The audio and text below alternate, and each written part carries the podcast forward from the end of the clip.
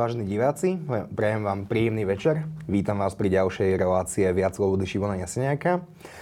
Posledný pol rok sa bavíme v princípe o COVID-19 a o ekonomike. O tom, ako sa prepadlo HDP, o tom, na čom nemáme peniaze, o tom, koľko peniazy si budeme musieť požičať, ale aj o tom, či potrebujeme naliať viacej peniazy do ekonomiky, ako tieto peniaze získať a ako s nimi neskôr naložiť. Ja budem sa o tom baviť s mojimi dnešnými hostiami. Prvý je u nás už druhýkrát a je to Rasislav Roško. Dobrý večer.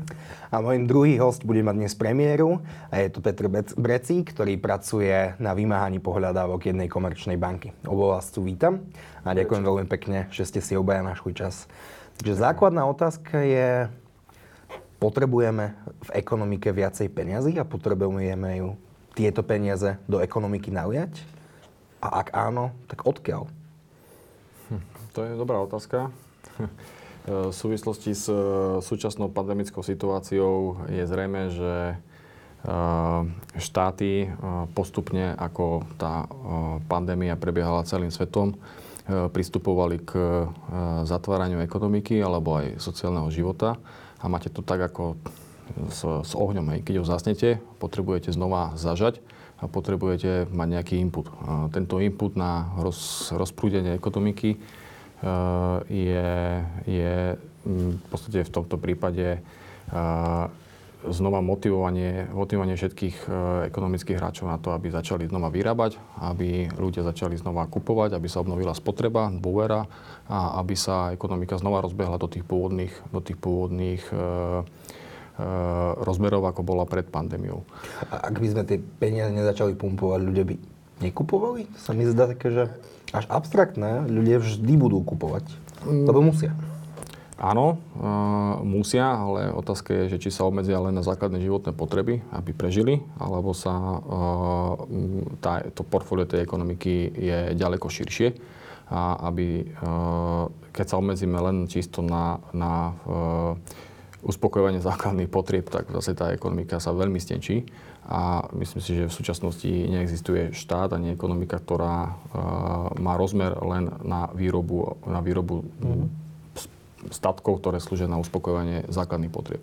Čiže v tomto prípade je potrebné, uh, potrebné obnoviť uh, dôveru a spotrebu tých, tých ľudí vo, vo veľmi širokom kontexte, nielen v, v, na základné potreby. To znamená, že aj na služby, na služby a e, v zásade statky, ktoré nie sú, nie sú len prvotnými statkami. Pán Brecik, teda v preklade to znamená, že je pre nás podstatné, aby ľudia míňali čo najviac, čo najrýchlejšie a hneď? Dobrá otázka. Ako ja z, z, pohľadu, z pohľadu vymáhania pohľadávok, jasné, je, je, je podstatné, aby ten dopyt fungoval, aby sa ten dopyt reštartoval. Ale na, na tú vašu prvú otázku ja budem skôr odpovedať ako človek, ktorý má síce na starosti problémy pohľadávky, ale v korporátnej sfére. Hej. A keď sa pozrieme na tú korporátnu sféru, tak pre tú korporátnu sféru je podstatné, aby spoločnosti mali udržanú nejakú mieru schopnosti kryť svoje záväzky to znamená likviditu, bez ohľadu na to, či generujú zisk alebo negenerujú zisk, ale mali by byť schopné hradiť svoje záväzky. A keď toto sú schopné všetky firmy v ekonomike, tak e, ten tok peňazí je OK. A keď sa tento tok peňazí preruší z akéhokoľvek šokového titulu, tak bez ohľadu na to, či tie firmy sú schopné generovať zisk alebo nie, ale už len tým, že tá likvidita netečie, tak je to, tak je to pre ekonomiku veľký problém. Čiže ten prvý moment, prečo na, na tú otázku, že prečo potrebujeme peniaze v ekonomike, je prvý moment je udržať likviditu. Likviditné toky, to znamená, aby každá firma vedela kryť svoje záväzky bez ohľadu na to, či na tých činnostiach, za ktoré platí, generuje zisk. A druhá vec je samozrejme, každá firma by mala generovať na svojej činnosti hodnoty, to znamená zisk. A, a na tie potrebuje využívať svoje, svoje výrobné prostriedky efektívne a keď, keď e, sa objemy, objemy činnosti zmenšia, a objemy výkonov sa zmenšia a na druhej strane nie je tá firma schopná primerane znižovať tomu náklady. Prečo by tak, bola tomu schopná? Uh, no, pri takýchto absolútnych šokových momentoch, ako je, ako, je, ako je globálna pandémia, kedy sa vám zrazu v niektorých odvetviach zastavia z administratívneho rozhodnutia činnosti. Ľudia prestanú cestovať, prestanú sa vám presúvať tovary, zrazu prestanú ľudia chodiť do práce. To sú objektívne faktory, ktoré nie sú ekonomické, zrazu prestanú, prestanú fungovať a vtedy tá firma, vtedy tie, tie jednotlivé firmy nie sú schopné zareagovať na, na, na pokles, pokles výkonov, to znamená predaja, dostatočne rýchlo redukciu nákladov.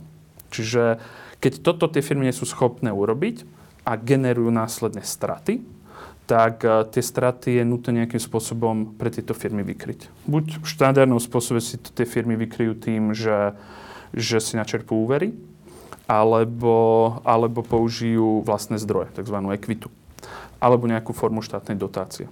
A ten objem tých strát, ktoré táto kríza z objektívnych dôvodov začne generovať, alebo už vygenerovala, je tak obrovský, že z dostupného kapitálu na trhu to tie firmy nevykryjú. Tak to je tá druhá otázka. To je, to je tá druh, tá, ten druhý dôvod, tá druhá noha, prečo je aj podľa môjho názoru nutné zareagovať na túto, túto ekonomiku zvyšovaním nazvem to peňažnej zásoby, alebo... Vytváraním nových peňazí. Vytváraním nových peňazí. Mhm. Ale ja mám takú doplňujúcu otázku, lebo vy že ak sa zastaví výroba, zastaví sa predaj, tak firmy sa snažia nejak udržať. Keď nevyrábam, tak nie je pre podnikateľa úplne najprirodzenejšie škrtať náklady. Jednak ušetrí tým, že nevyrába, lebo nemusí kupovať materiál. To je ano. úplne netriviálne. Uh-huh. A druhé ušetrenie je asi, a to nerad používam termín sedliacký rozum, ale je prepúšťanie. Nemalo by nastať, alebo v bežných podmienkach nenastáva v prvom rade. To je otázka na oboch. Prepušťanie, znižovanie stavov, a krízový režim. Ten ideálny stav, keby tá ekonomika vedela zareagovať na akýkoľvek šok tým, že by zareagovala synchronizovanie, všetko by sa v jednom momente, v jeden deň utlmilo naraz uh-huh. a všetko by to kleslo o nazvem to, že keď tá ekonomika má klesnúť 10%, a všetko by to kleslo o 10%, asi by to bolo OK, ale tá ekonomika na to reaguje postupne. Niektorí reagujú rýchlejšie, niektorí, niektorí si podržia tých ľudí, ale radšej budú generovať straty. Niektorí zrazu prepustia veľa a, a nie sú potom schopní prevádzkovať. Niektorí neobjednajú a zachýba im. Proste tá ekonomika na tie šoky, ktoré sú pre ňu, pre ňu niečo úplne nové, a to či už to je teraz, alebo to bolo v 2008, kedy to boli veľké šoky pre, pre, pre, pre tú ekonomiku, tak nezareaguje synchronizovanie a dochádza proste k rozdielom v, tých, v tom, ako niektorí zareagujú, ako, ako sú schopní naceniť tú situáciu a potom sú víťazí a sú porazení a aj keď ten počet porazených v každej ekonomike nejaký je, ale keď je zrazu 50% porazených, tak to narúša hodnoty v obrovskom množstve subjektov firemných. Tie sociálne náklady, nielen v finančnom vyjadrení, ako v tom, že by zač- nastala taká depresia, že by v zásade firmy reagovali na, že by štáty nerobili nič a firmy by reagovali na to, že znižujú, znižujú v zásade náklady prepušťaním, tým sa zvyšuje nezamestnanosť, znižuje sa spotreba, to znamená, že sa roztočí špirála, ktorá bude viesť k veľkej depresii a to nikto nechce, pretože tie náklady na rozbehnutie no, ekonomiky znova minim, aspoň do takého rozsahu, ako bolo pred pandémiou, sú ďaleko vyššie ako tie náklady, ktoré sú teraz e, na oživenie alebo na znova oživenie tej ekonomiky. Ešte predtým, ako, ako tá kríza bude mať ďaleko širšie um, dosahy. A to už teraz vieme povedať, alebo si to myslíme? A tá otázka má korene v tom, že také dva systémy. Európsky, ktorý je sociálnejší, sú tam prvky sociálnej zábezpeky, prepušťa sa o mnoho, o mnoho náročnejšie, je to zložitý administratívny proces.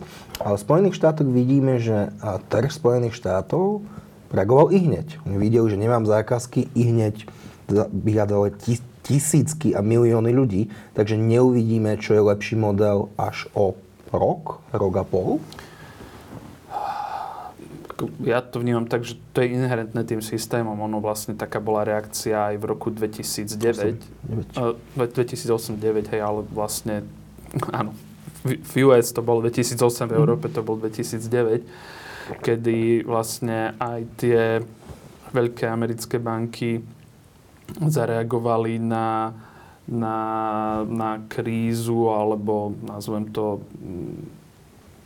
likviditné problémy na trhu rôznych CDS-iek, okamžite, okamžite si precenili svoje balance sheety na, na, na trhovú hodnotu.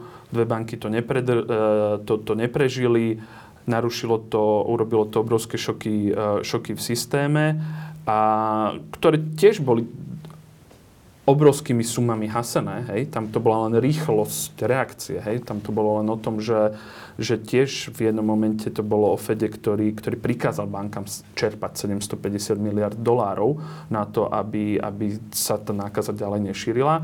A tie európske banky k tomu postup, pristúpili postupne, na tých, na tých eh, balance na tých balance sa to začalo prejavovať postupne a, dr, a drží sa to tam uh, dlhšie. Hej? Ale ja osobne to vnímam, že to je inherentné tým systémom, ako sú nastavené. Hej? Ten, ten americký kapitálový trh, ktorý si všetko preceňuje okamžite na trh, uh, na, na trhovú hodnotu v Amerike je, v uh, Európe nie je, ale vytvoriť ho zo dňa na deň, to, to, to, to proste nie je normálne.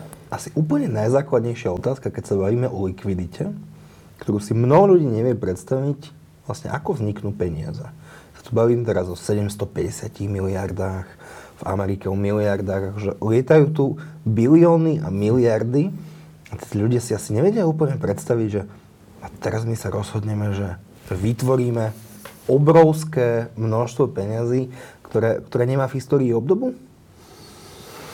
No, tak no teraz asi nie, ale v zásade e, základná makroekonomická poučka je, že v zásade ak vytvoríme príliš veľké množstvo nekrytých peňazí, tak nastane inflácia, mm-hmm. čo vidíme, že v Európe a, a v zásade aj Spojených štátoch aj napriek kvantitatívnym uvoľňovaniam inflácia nerastla a tým pádom, tým pádom to riziko, riziko vyššej inflácie a znehodnocovania peňazí je relatívne nízke. A vidíme nakoniec aj v napríklad na príklade e, Japonska, že v zásade ani deflácia nie je, e, nie je riešenie, kde že z logického hľadiska by to možno bolo, bolo e, nejaké vysvetlenie, keď inflácia je zlá, tak ako pozitom bude, bude správne, ale v zásade ani to nie je riešenie a myslím, že to je ešte horší, horší scenár ako, ako mierna inflácia. A myslím si, že aj Európska menová únia má za cieľ miernu infláciu 2% ročne, čo sa za posledné roky ani nepodarilo dosiahnuť. Čiže zjavne, uh, zjavne to kvantitívne uvoľňovanie nemá, uh, nemá tento uh, účinok. Čo je celku zaujímavé, pretože ECB, teda Európska centrálna banka, sa cieľ 2% inflácie nepodaril, a napríklad Českej národnej banke sa to, to darí pomerne úspešne. Oni to, tú dvojpercentnú úroveň myslím, že dali 2-3 roky za sebou. Ale ak uvoľníme tak obrovské množstvo peňazí, ako je možné, že k tej inflácii nepríde? Dobrá otázka. Ako keby sme to tu vedeli, tak uh, sme, sme, sme guvernéri asi ECB.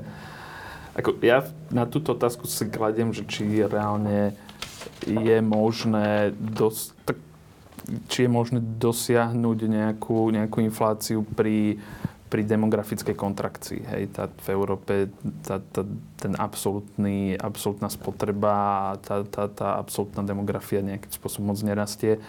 A tie mechanizmy, ako sa nakoniec alokuje monetárna expanzia, či to, prečo to nejde do spotreby, či to náhodou nejde do investícií do kapitálových statkov, veľmi komplexná téma a ja si myslím, že, že guvernéri centrálnych bank by chceli mať na toto odpoveď. A, a nemajú? Nemajú.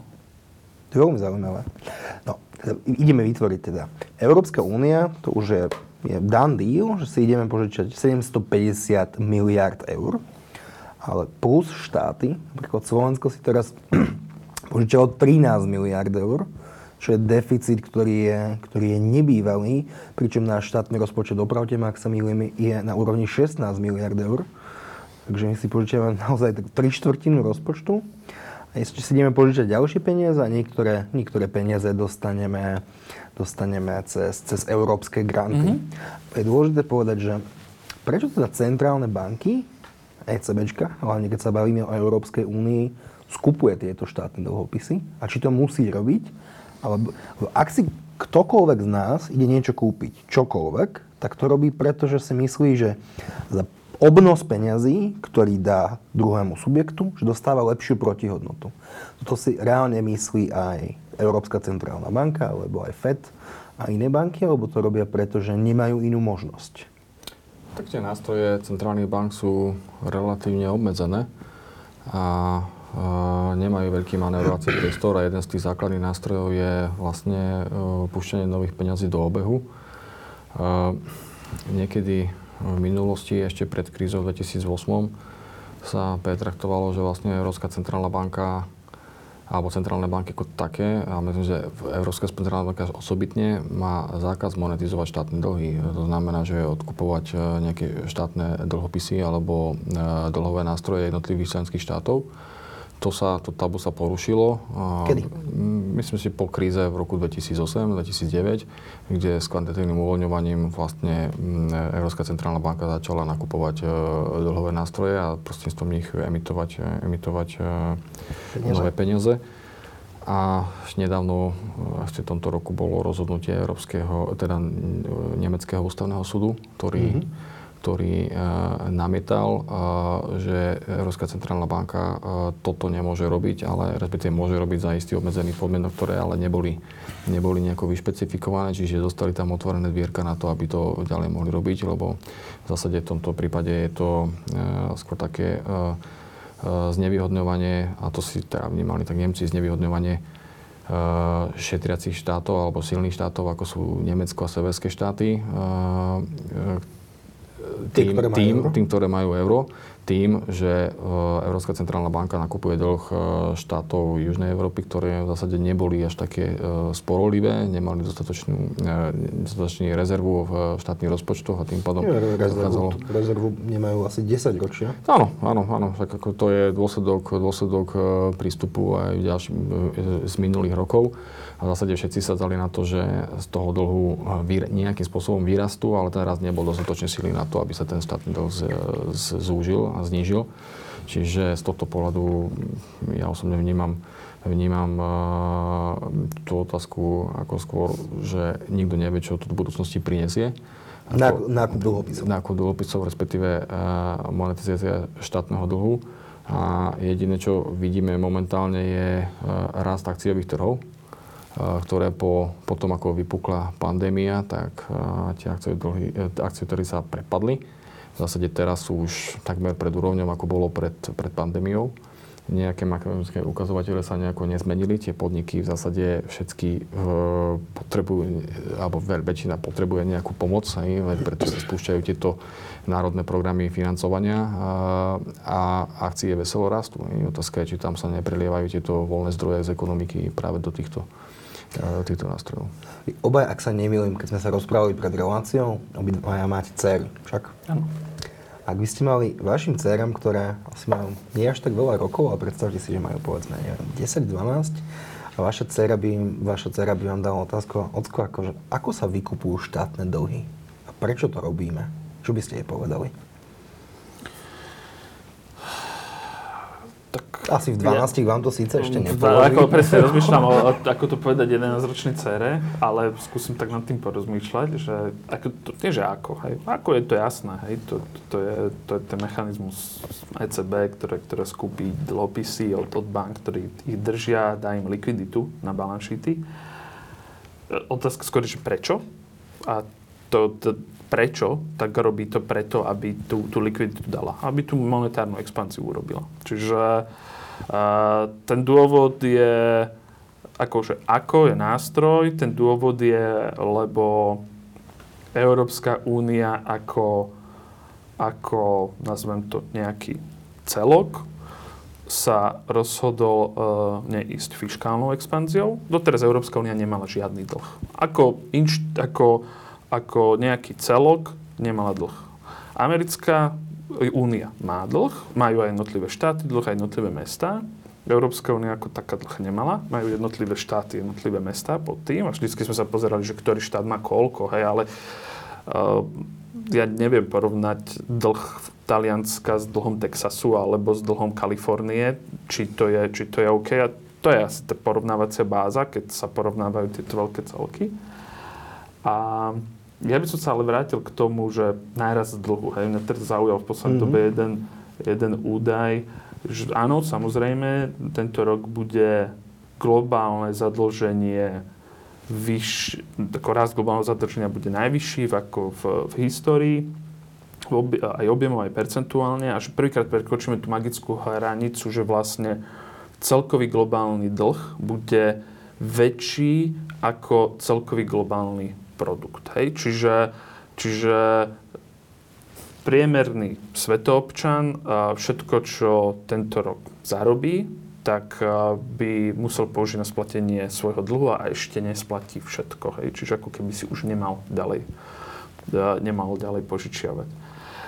A efekt, um, neviem. Efekt asi uvidíme o naše, niekoľko rokov, naše deti niekoľko uvidia, dekád. No? A že to tiež nie je úplne isté, že dokedy sa môžu vlastne tie dlhy zväčšovať. Japonsko opäť má opravte má dlh cez 200% mm. HDP. Mm. A Japonsko to nejakým spôsobom zvláda. A tie štátne deficity sú mimoriadne zaujímavá vec, ale ešte asi zaujímavejšie sú výnosy štátnych dlhopisov. Opäť ma opravte, výnos z gréckého dlhopisu je podobný ako výnos z nemeckého dlhopisu. Čo je až anomálny stav, keďže investori stále veria, že to Grécko má k dispozícii nemeckú kreditku a keď bude úplne najhoršie, tak to niekto zaplatí.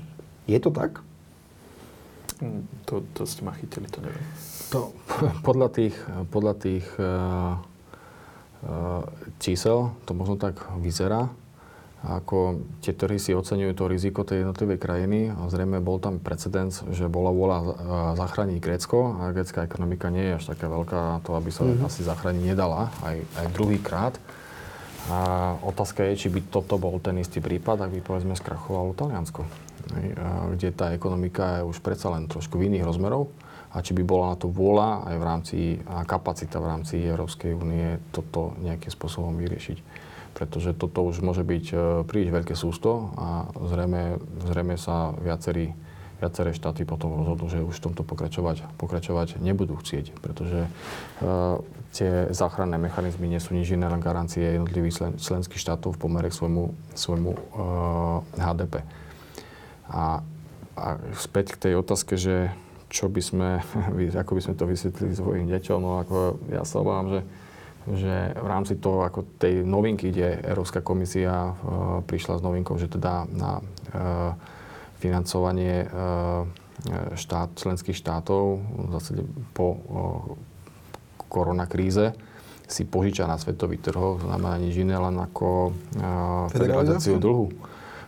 Že sa blížime potom k uh, Spojeným štátom, alebo teda modelu Spojených štátov a na moje prekvapenie teda sa e, s tým členské štáty aj súhlasili. Čiže z tohto pohľadu je, je zrejme, že asi sa to bude e, navyšovať. E, má to, má to byť splatnosť, teda, ak sa nemýlim, 30 rokov hmm. a má sa to splácať až od roku 2028, čiže to je, to je biankošek pre, pre naše deti. A to nemusí byť samozrejme nevyhnutne, nevyhnutne zlé, pokiaľ sa tie e, prostriedky použijú rozumne. A to znamená na reformy a pomôžu naštartovať ekonomiku a pomôžu, e, pomôžu uh, vyviesť členské štáty z tejto krízy a zároveň akože dajú im perspektívu do budúcnosti. Vy ste narazili na veľmi dôležitý bod, toto je naozaj inak federalizácia nášho spoločného dlhu ale vy si obaja, obaja určite pamätáte, že keď sa prijímala napríklad taká Lisabonská zmluva, potom sa konalo referendum.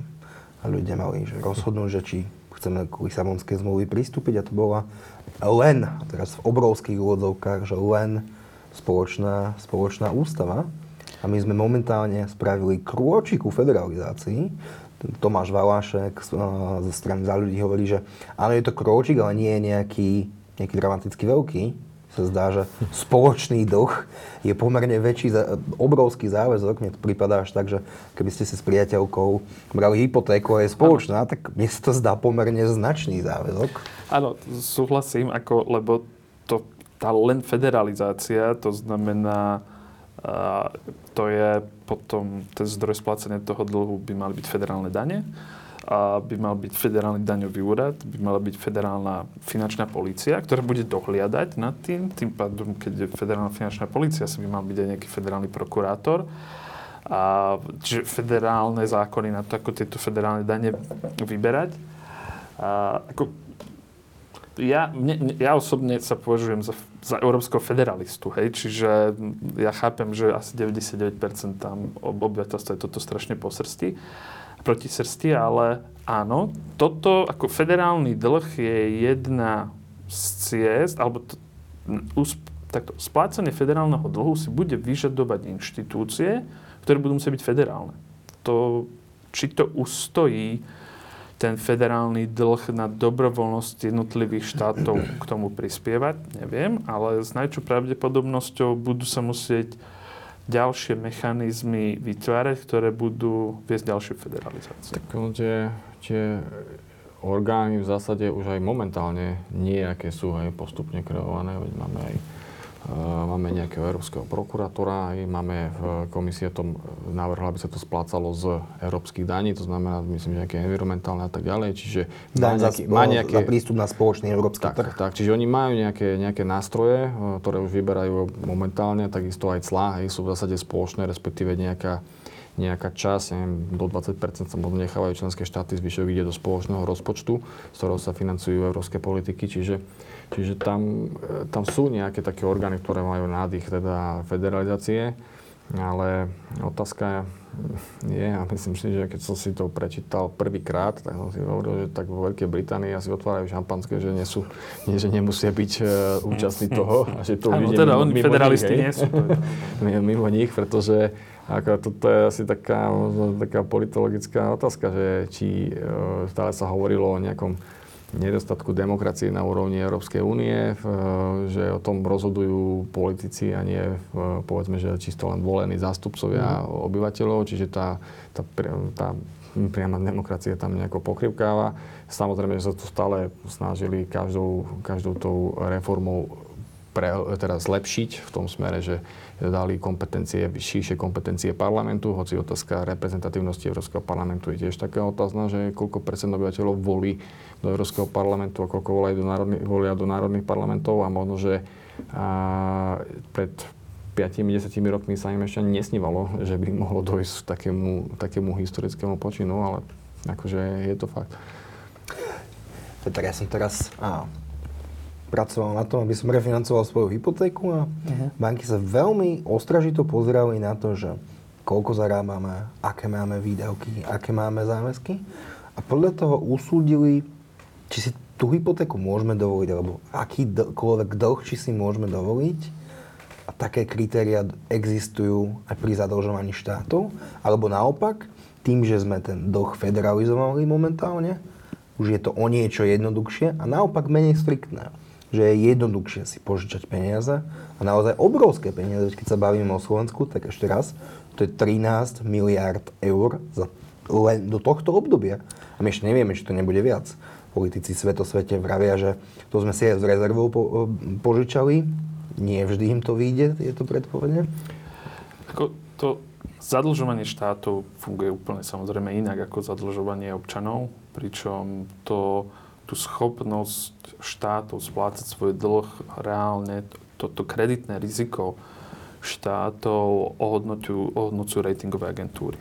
A väčšina, väčšina to, normálnych štátov má, má vysoké ratingy a hodnotí sa, a hodnotí sa ich e, kreditné riziko splácať tie dlhy vysoko a cenu potom toho, toho, toho zadlženia stanovuje trh. A od trhových štandardov sa, sa, derivuje, sa, sa derivuje tá cena. A neporušili sme trochu práve tieto pravidlá tým federalizovaním dlhu? Lebo Taliansko, ak by si mal, Taliansko, Španielsko, Grécko a viaceré štáty, mm. naozaj väčšinou juhu, ak by si mali požičať len sami na seba na trhu, tak by tie úrokové sadzby boli 500, 600, 700 vyššie, ako si požičiavajú teraz. Uh, tak a oni tým pádom by si stále, už nevedeli refinancovať svoj dlh. Oni si stále požičiavajú aj sami na seba. Hej. Čiže tie oni budú mať aj samostatné, samostatné sádzby. A čo sa týka tých, tých toho hodnotenia toho kreditného rizika, tie jednotlivé štáty, takto, to je presne o tom zadlžení sveta. Ako a, tie, kreditné, tie kreditné ratingy od AA až po D, hej, kde, no, poviem to, nemám ich v hlave, hej, čo je hm. Moody's a, a podobne. Ale keď, keď, keď Moody's má AAA na, tú najlepšiu, na, na, na ten najlepší štát, ale aj ten štát, ten najlepší, a, si zrazu s celým svetom zvyšil svoj dlh o 14%, tak e, tá, ten Moody's neshorší zrazu celému svetu ten rating. On len proste, tá, tá, tá škála, tá nová realita sa stalo, stalo to, že ten svetový dlh je vyšší. Hej? Čiže, čiže e, z pohľadu toho, z pohľadu toho hodnotenia toho rizika budú tam možno, že v, v jednotlivých krajinách možno, že rozdiely, ale celkový ten rating, ja neočakávam, že zrazu by, zrazu by povedali, že to, že to klesne podstatne. Hej? Teda, že sa zhorší rating. Že sa zhorší rating každého jedného len za to, že si viac požičiava. Tu musíme povedať, že vlastne tie, tie peniaze z, z Európskej únie, alebo tie, ktoré si plánuje komisia požičať, majú byť určené na, na reformy, hej, alebo na, na to, čo má priniesť v budúcnosti nejaký osov, čiže nie je to na financovanie nejakých e, národných dlhov, čiže je to investícia do budúcnosti, čo nemusí byť nevyhnutne, mhm. nevyhnutne zlé a môže to byť ako alternatíva k financovaniu e, jednak e, jednotlivých e, štátov, ktoré by si za takýto podmienok nevedeli, nevedeli požičať a jednak môže to byť aj páka na to, aby boli prinútené robiť tieto reformy, pretože vidíme to aj na Slovensku, ale vidíme to hlavne v, aj v, v južných štátoch Európskej únie, že tá vôľa robiť reformy nie je všade rovnaká a, a na druhej strane asi to znevýhodňuje možno štáty, ktoré, ktoré fiskálne zodpovedné? sú fiskálne zodpovedné, ktorí tie reformy robia ale aj to je prejav istej povedzme, európskej solidarity, na ktorej je postavená Európska únia mm. a v zásade si myslím, že to môže priniesť v budúcnosti ESOch, ale že ako to bude investované. Je to je... A to je presne tá otázka, ako ECB realizovala politiku monetárnej expanzie, ktorá podstatnú infláciu ani podstatný raz nepriniesla reálne aj napriek viacerým kvantitatívnym uvoľňovaniam a, a záporným úrokovým sadzbám nejaké podstatné rasty neprinieslo. Tá otázka tej fiskálnej expanzie bola stále na stole. Nemecko samozrejme sa tomu bránilo. Južné štáty už boli na limitoch, ktoré by neboli schopné ďalej expandovať. Stále tu podľa mňa niekde vzadu tých európskych politikov bola otázka, že či neurobiť európsku fiskálnu expanziu, ktorá môže mať akýkoľvek charakter, hej, americké, Spojené štáty americké realizujú fiskálnu expanziu zbrojením, hej, to s mohli byť, čo ja viem, ponorkové základne európskej spojenej armády, alebo to mohlo byť a, infraštruktúra, alebo, alebo niečo iné, hej, čiže a, a, tieto projekty sa nerealizovali, lebo nebola spoločná vôľa. Teraz spoločná vôľa tých európskych líderov je a je to zrealizovať reformy na, na federálnej úrovni za federálne peniaze. Hej? Čiže reálne sa začína realizovať tá, tá, tá fiskálna expanzia Európy. Tak. No teda ešte povedať, že v zásade Európska centrálna banka v podstate ovplyvňuje hlavne eurozónu. A to sú peniaze pre celú Európsku úniu 28, hmm. 7, takže v zásade to, to trošku asi rozdielný charakter, charakter tých, tých zdrojov, takže ja si myslím, že nemusí to byť nevyhnutne zlé, ale záleží asi od toho, akým spôsobom sa použije. Asi úplne jedna z ďalších kľúčových otázok je, dokedy môže rásť deficit? Lebo hovorí sa, už často sa hovorilo, ja som to čítal x rokov dozadu, že to je neudržateľné, že my nemôžeme kumulovať tie dlhy do nekonečna. Tie dlhy sa zväčšili z roka na rok až na pár krajín, kde im deficity klesali. To boli, ja myslím, že ne, Nemecko, Holandsko, Fínsko, oni znižovali svoj dlh, zvyšné štáty, aj napriek dlhotrvajúcej, že 12-ročnej konjunktúre zvyšovali svoj dlh a už bol vtedy veľký. Teda v štvrtom kvartáli roku 2019 boli tie štáty zadlžené veľmi ale neporovnateľne menej s tým, ako sú zadlžené dnes. Tieto krajiny budú vedieť tieto dlhy niekedy vôbec vrátiť? Tie najrizikovejšie. To je dobrá otázka. Lebo Asi otázka zásade, jackpot. Áno, áno, áno. Však v zásade aj e, Japonsko hej, s týmto dlhom ako technicky je už dvojnásobne zbankrotované a napriek tomu, ako, napriek tomu funguje. Čiže zrejme to je otázka dôvery finančných trhov, ale na to, že neviem, že či že koľko tých štátov, ktoré ešte nie sú zadlžené a ktoré majú akože prebytok je na svete, to je v zásade asi dlhuje každý každému. Jedno z tých riešení, ktoré by možno bolo, je škrtnúť všetkým dlhy a začať od znova, alebo s zniženým, zniženým e, e, dlhom. A to sa dá? Ako teoreticky, teoreticky asi áno na makroúrovni, ale ako prakticky sa to doteraz nerealizovalo. Realizovali sa akurát e, niektoré opatrenia, vo vzťahu k jednotlivým štátom, keď zbankrotovala, ja neviem, Argentína alebo iné štáty, ktoré, ktorým sa proste škrtli dlhy a nejakým spôsobom sa reštrukturalizovali dlhy. A, a v zásade splácajú to ďalej, koniec koncov aj Grécko, hej, ako nič iné neprineslo, len, len v podstate reštrukturalizáciu dlhu, ktorú majú splácať na nasledujúcich, ja neviem, 50 rokov a, zadlženie majú cez, cez 100%. Hej. No, tak e, to je otázka, dokedy toto dokedy tento, tento systém udržíme. Razili ste aj na to, že dlh je o dôvere veriteľa voči tomu, kto si, kto si požičiava peniaze.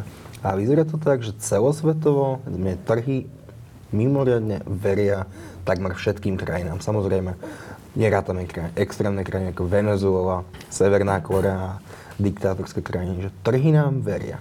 A veria nám prečo?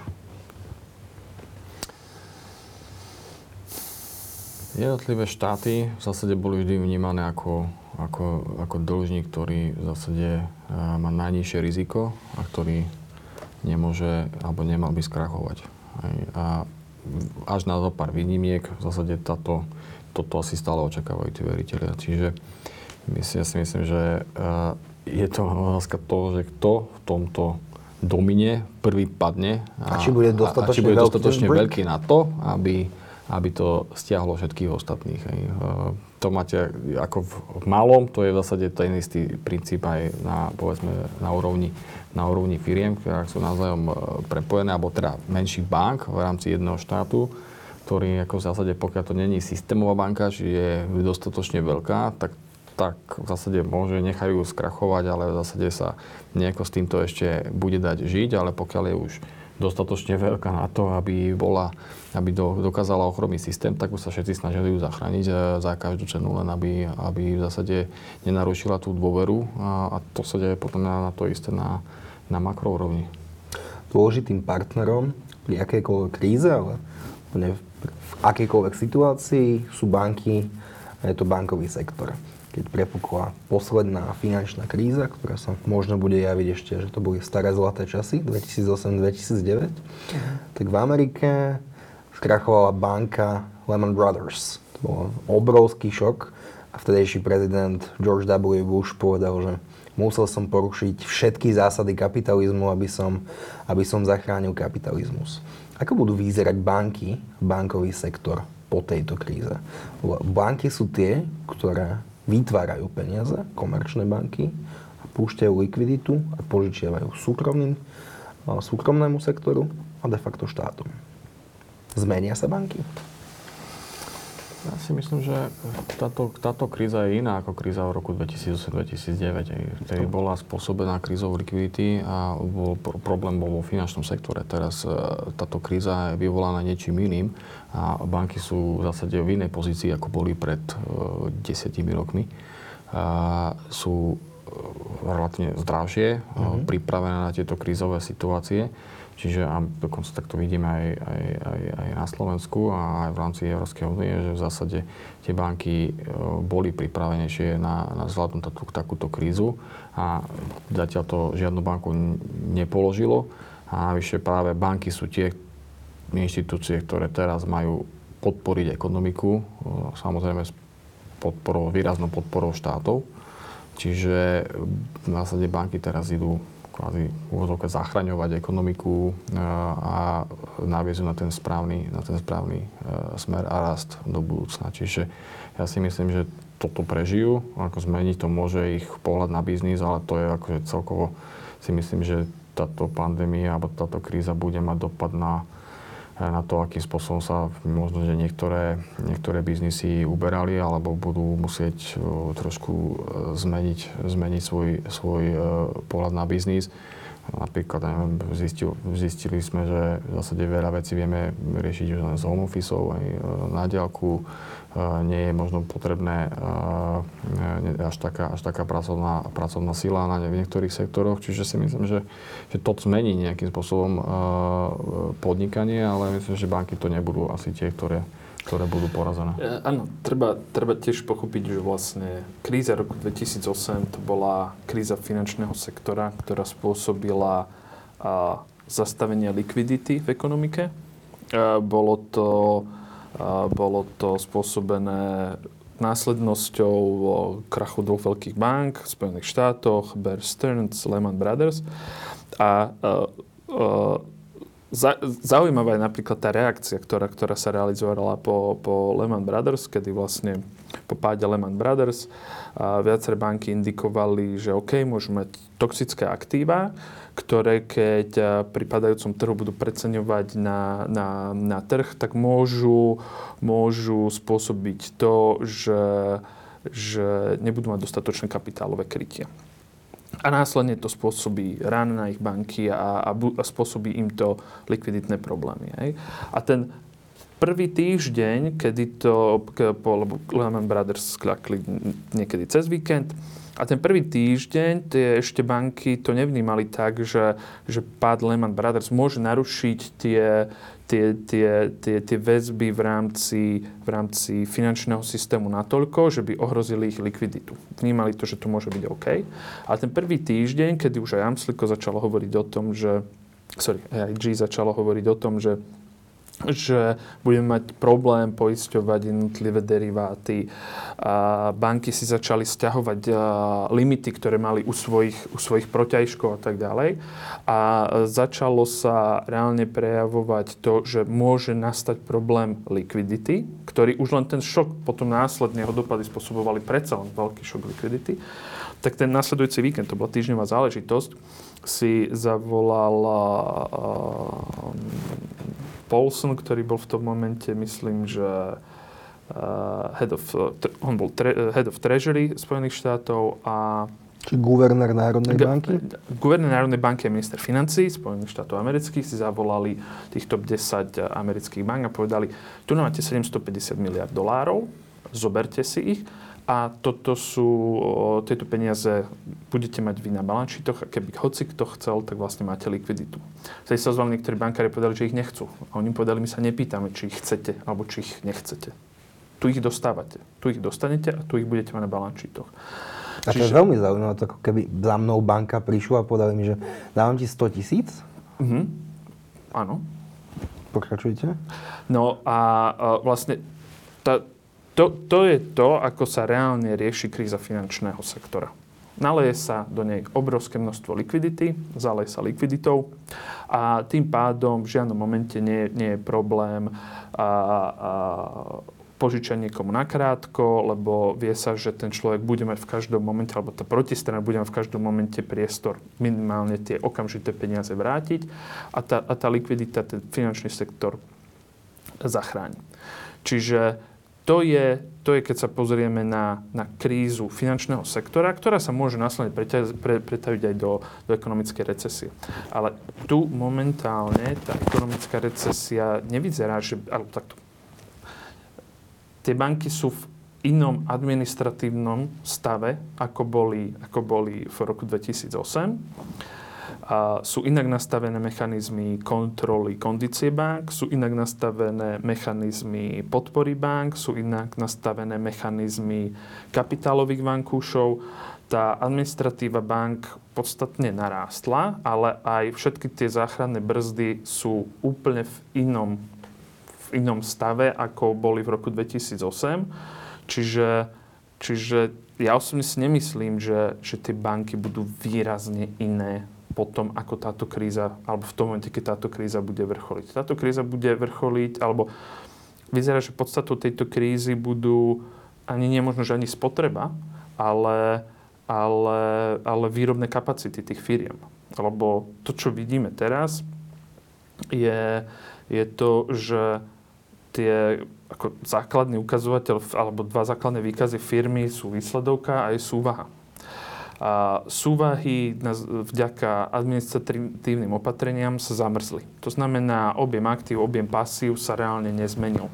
Tie, tie firmy vďaka administratívnym opatreniam nemusia splácať záväzky, nemajú tlaky na splácanie záväzkov, a nikto ich reálne, alebo boli tu momenty, kedy nemohlo dochádzať k nejakým exekúciám záväzkov týchto firiem. Tieto firmy sa môžu veľmi komfortne a rýchlo dať do dočasnej ochrany pred veriteľmi, ktorá je, ktorú súdy na moje počudovanie zvládajú extrémne rýchlo.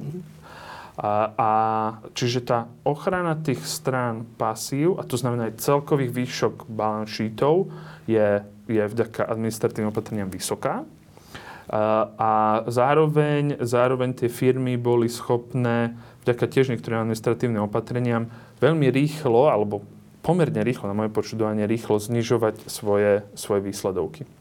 Čiže teraz sú v takom, v takom, nazvem to, období kľudu, Tie administratívne opatrenia, ktoré chránia ich súvahy, oni počase skončia, budú musieť reálne tie svoje, tie svoje záväzky sa naučiť splácať, točiť ten platobný stýk a, a, a generovať zisk, ale budú mať oveľa nižšie výsledovky. Vtedy nastane tá otázka, že, že do akej miery sú tie firmy schopné schopné na tých menších výkonoch generovať dostatok zdrojov na krytie tých svojich dlhov. Teda či dokážu uniesť svoj dlh? Tak.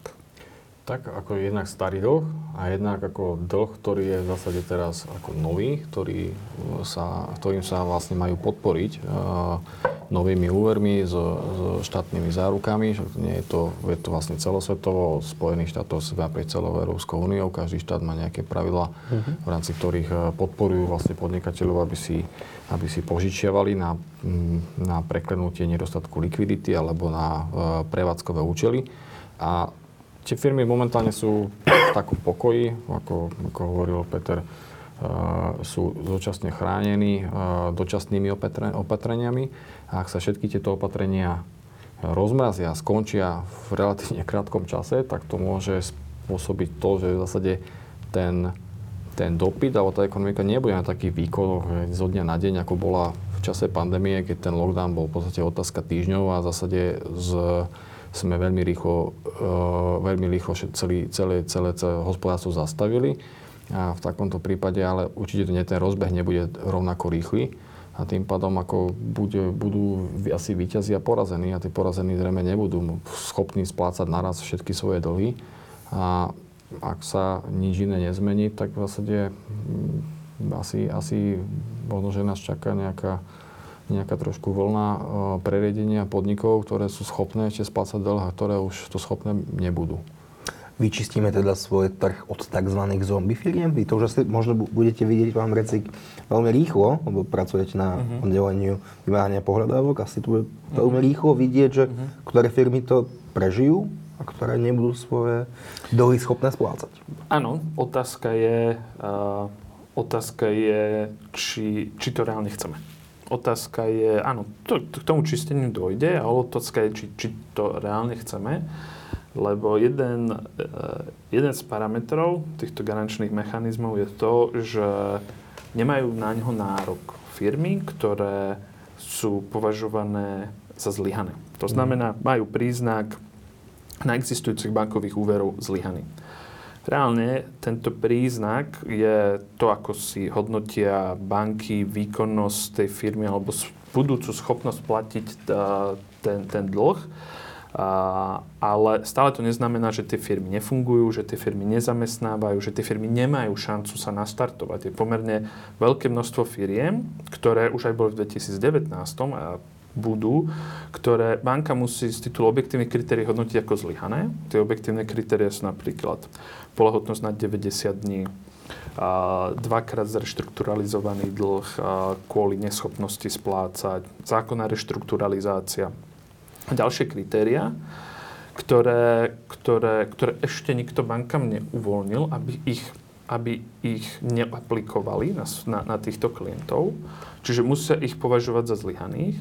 A vzhľadom na to, že ich musia považovať za zlyhaných, nemôžu im poskytnúť tieto peniaze. Ale stále sú to spoločnosti, kde, kde, kde, kde bežia stroje, chodia ľudia do práce a, a zamestnávajú nejakých ľudí a stále majú nejaký potenciál pri reštrukturalizácii dlhov, aby, aby fungovali dlhodobo, aby sa ozdravili. Banky sa vždy aj takéto firmy snažia v prvom rade ozdraviť a až potom to nazvem ako, ako rozrezať. Hej?